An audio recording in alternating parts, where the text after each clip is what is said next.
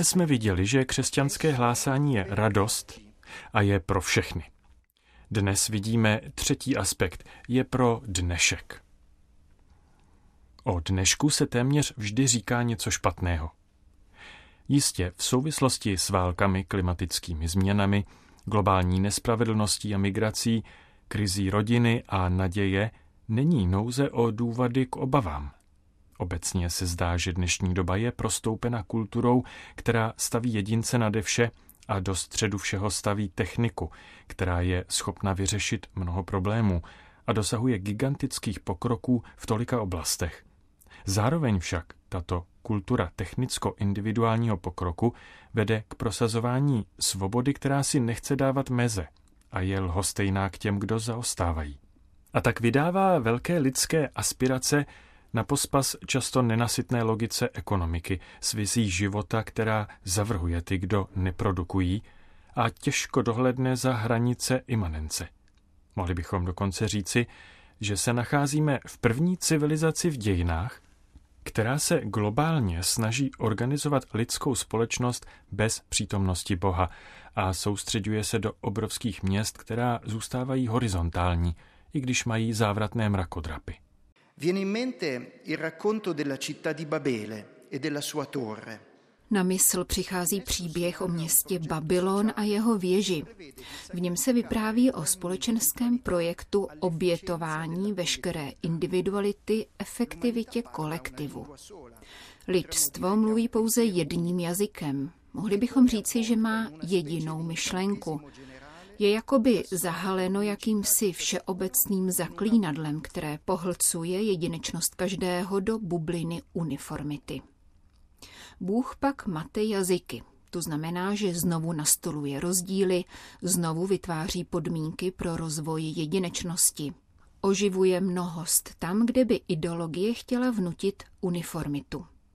Hospodin také odvádí lidstvo od jeho blouznění o všemohoucnosti.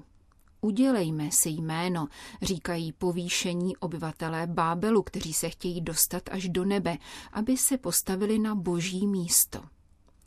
To jsou však nebezpečné, odcizující a ničivé ambice.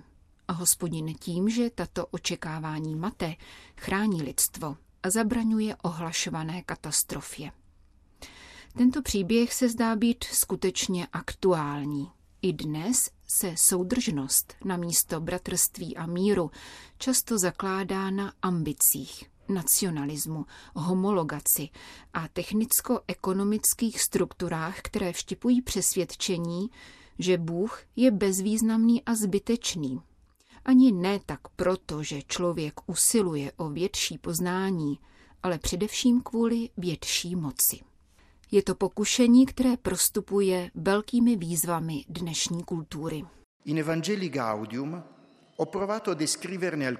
v Evangelii Gaudium jsem se pokusil některé z nich popsat, ale především jsem vyzval k evangelizaci, která osvětluje nové způsoby vztahu k Bohu, k druhým lidem, k životnímu prostředí a která probouzí základní hodnoty.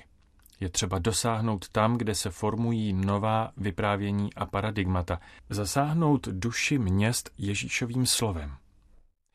Jinými slovy, Ježíše lze hlásat jen tak, že člověk obývá kulturu své doby. A vždy má v srdci slova apoštola Pavla od dnešku. Hle, nyní je příznivý čas, nyní jeden spásy. Není tedy třeba stavět dnešek do kontrastu s alternativními vizemi z minulosti. Nestačí ani pouhé opakování nabitých náboženských přesvědčení, která se s odstupem času stávají abstraktními, jakkoliv jsou pravdivá. Pravda se nestává věrohodnější proto, že člověk při jejím vyslovení pozvedne hlas, ale protože ji dosvědčuje svým životem. Lo zelo apostolico non è mai semplice ripetizione di uno stile acquisito. Apoštolská horlivost není nikdy pouhým opakováním osvojeného stylu, ale svědectvím o tom, že evangelium je zde pro nás dnes živé. Uvědomme si to a pohlížejme proto na náš věk a naši kulturu jako na dar. Jsou naše a evangelizovat je neznamená soudit je z odstupu ani stát na balkoně a vykřikovat Ježíšovo jméno, ale vyjít do ulic, jít na místa, kde lidé žijí, navštěvovat prostory, kde lidé trpí, pracují, studují a přemýšlejí, žít na křižovatkách, kde se lidé dělí o to, co má smysl pro jejich život. Znamená to být jako církev kvasem dialogu, setkání a jednoty. Vždyť samotné formulace naší víry jsou plodem dialogu a setkání mezi různými kulturami, společenstvími a instancemi. Nesmíme se bát dialogu. Naopak, právě konfrontace a kritika nám pomáhají uchránit teologii před proměnou v ideologii. Occorre stare nei crocevia dell'oggi. Uscire da essi significherebbe impoverire il Vangelo e. Je třeba se postavit na křižovatky dnešní doby.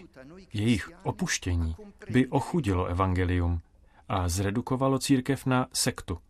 Naopak být tam přítomni nám křesťanům pomáhá obnoveným způsobem pochopit důvody naší naděje, vytěžit a sdílet z pokladu víry nové i staré věci.